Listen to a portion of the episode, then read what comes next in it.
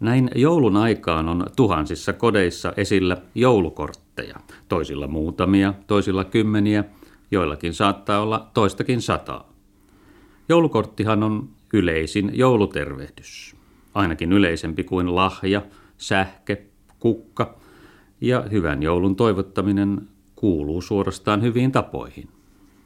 Meillä ei ole tapana lähettää kortteja hyvää kesälomaa ja onnellista lomalta paluuta, eikä myöskään rauhallista juhannusta, onnellista keskikesän juhlaa.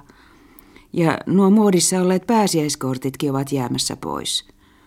Miksi sitten on niin tärkeää toivottaa, että yksi ainoa vuoden päivä joulu olisi hyvä? Ja vaikuttaako tosiaan joulun onnistuminen tai epäonnistuminen ihmisen koko elämään?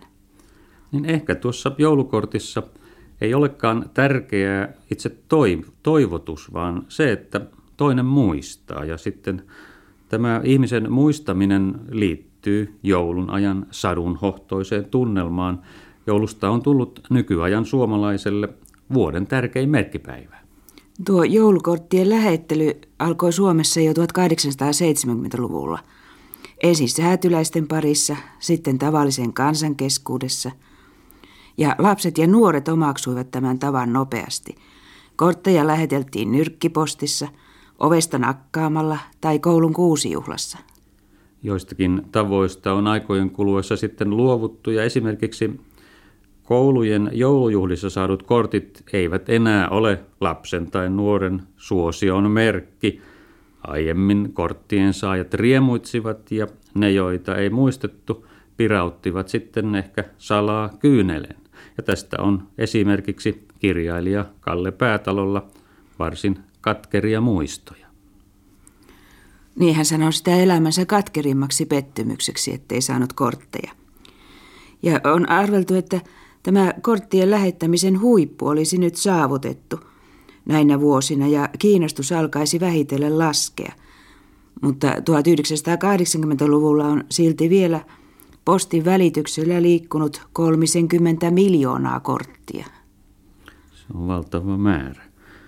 Tuohon joulukorttiin siihen kuuluu hyvän, iloisen tai rauhallisen joulun toivotus. Ja hyvän joulun toivottaminen on sinänsä vanhempaa perua kuin korttiperinne. Yleisesti tunnettu joulutoivotus meillä on joulurauhan julistus Suomen Turusta. 1600-luvulta lähtien toivotettiin jokaiselle ja itse kullekin hyvää, terveellistä ja onnellista joulujuhlaa kaikessa rauhassa ja sovinnossa. Sitten on muitakin tällaisia yleisiä toivottajia, kuten tiernapojat, jotka 1800-luvun alusta lähtien kiertelivät Suomessa ensin rannikolla ja myöhemmin Savossa ja Karjalassa asti, ja nyt aivan viimeksi nykyaikaisissa joulujuhlissa. Ja tähän tiernapoikien tervehdykseen kuului toivotus, ja me toivotamme ja me toivotamme, onnellista ja hyvää joulua, joka meidän kaikkeemme ylitse käy. Ja lopussa on vielä, jos nimittäin lahjoja saatiin niin kuin pyydettiin, vielä kerran onnellista ja hyvää joulua. Ja se on sitten kiitos antajalle.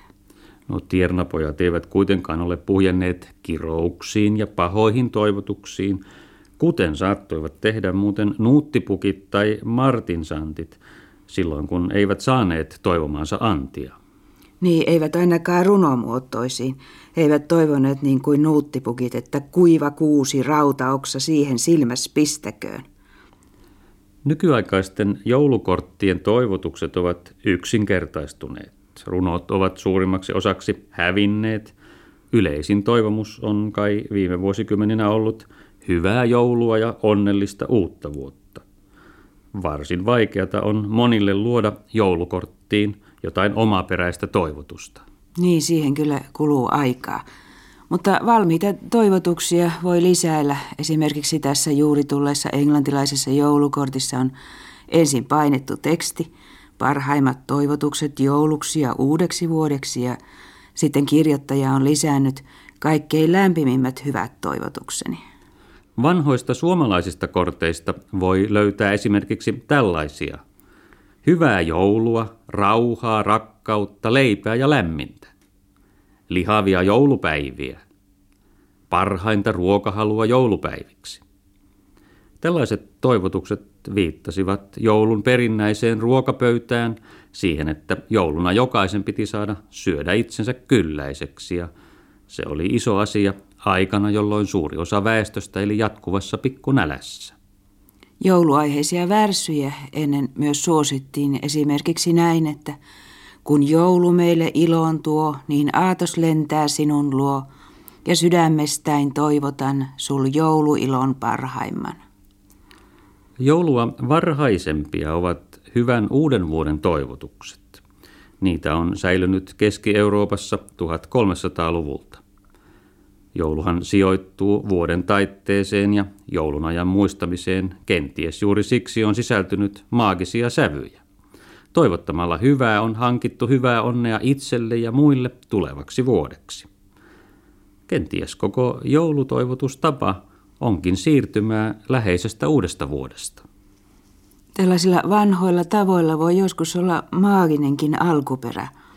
Esimerkiksi tuo kaunis tapa muistaa eläimiä jouluna on taannut ihmisille menestystä. Jouluaamuna on ennen navettaa mennessä sanottu lehmille hyvää joulua, tai hevosille ja lehmille heiniä heitettäessä on sanottu joulua tai joulu, joululehmäsein. Ja tämä takaisin karjaonnen. Samoin hyvän uuden vuoden toivottaminen karjasuojassa oli tästä syystä tarpeellista. Niinpä esimerkiksi keurulta on tieto, jonka mukaan lehmille viskataan heiniä ja oksia uuden vuoden aamuna ja sanotaan onnellista uutta vuotta lehmäseni. Ja joululyhdettä laittavat uskoivat puolestaan, että linnut eivät sitten kajoa kesällä viljaan, jos saavat jouluna ikioman lyhteen. Mutta nykyajan ihminen ei toki usko, että hyvää joulua tuottaisi hyvää joulua. Vai uskooko? Uskooko ihminen sisimmässään siihen, että hyvät toivotukset salaisella tavalla tuottavat onnea muullakin lailla kuin hyvää mieltä ja vastaavasti kiroukset ja pahat toivotukset tuottavat pahaa? Niin joka tapauksessa hyvä toivotus on sekin yksi joululahjoista ja toivottamalla hyvää tunnemme todella antavamme jotain. Kyseessä on vain kaunis vanha tapa, näin tahdomme uskoa. Jouluna haluamme olla hyviä ja muistaa kaikkia. Niin ja parhaiten se voi tehdä kirjoittamalla nimensä lapsekkaaseen korttiin, jossa pitkäpartainen pukki vie tonttujen avustamana lahjoja. Kyllä aikuinenkin on tällaisten satuhahmojen ystävä. Mutta mutta nykyaikaisen toivotuskulttuurin tukena onkin laaja teollinen tuotanto ja mainonta. Miljoonat ihmiset maailmassa saavat leipänsä joulunajan kaupasta, ja myös joulun toivottamisesta on tullut yksi nykyaikaisen suhdetoiminnan muoto. Liikkeet ja yhdistykset toivottelevat meille joulurauhaa aina helsinkiläisen seksikaupan ikkunaruutua myöten. Näissä oloissa toivottamatta jättäminen voi muuttua loukkaukseksi ja toivotuksista ja postikorteista tulee sosiaalisten suhteiden mittari. Muistamisesta tulee helposti pakkomuistamista. Ja mitä nyt tehdä, jos omat kortit ovat syystä tai toisesta yhä lähettämättä? Tuolta vuosisadan alusta on kerätty postikortteihin liittyvää tapaperinnettä ja Sanotaan, että jos on saanut ihailijalta kortin, ei naisen pidäkään vastata siihen, sillä pojalle tai miehelle kirjoittaminen olisi sopimatonta. Niin ja sanotaan, että ei tarvitse vastata korttiin, jonka joku nuori on lähettänyt vanhemmalle ihmiselle. Mutta jos nyt on saanut arvaamattoman kortin joltakin, jolle ei ole itse lähettänyt, niin parasta on nopeasti, näin kuuluu tämä vanha neuvo – Nopeasti kirjoittaa vastauskortti uudeksi vuodeksi tai ainakin loppiaiseksi.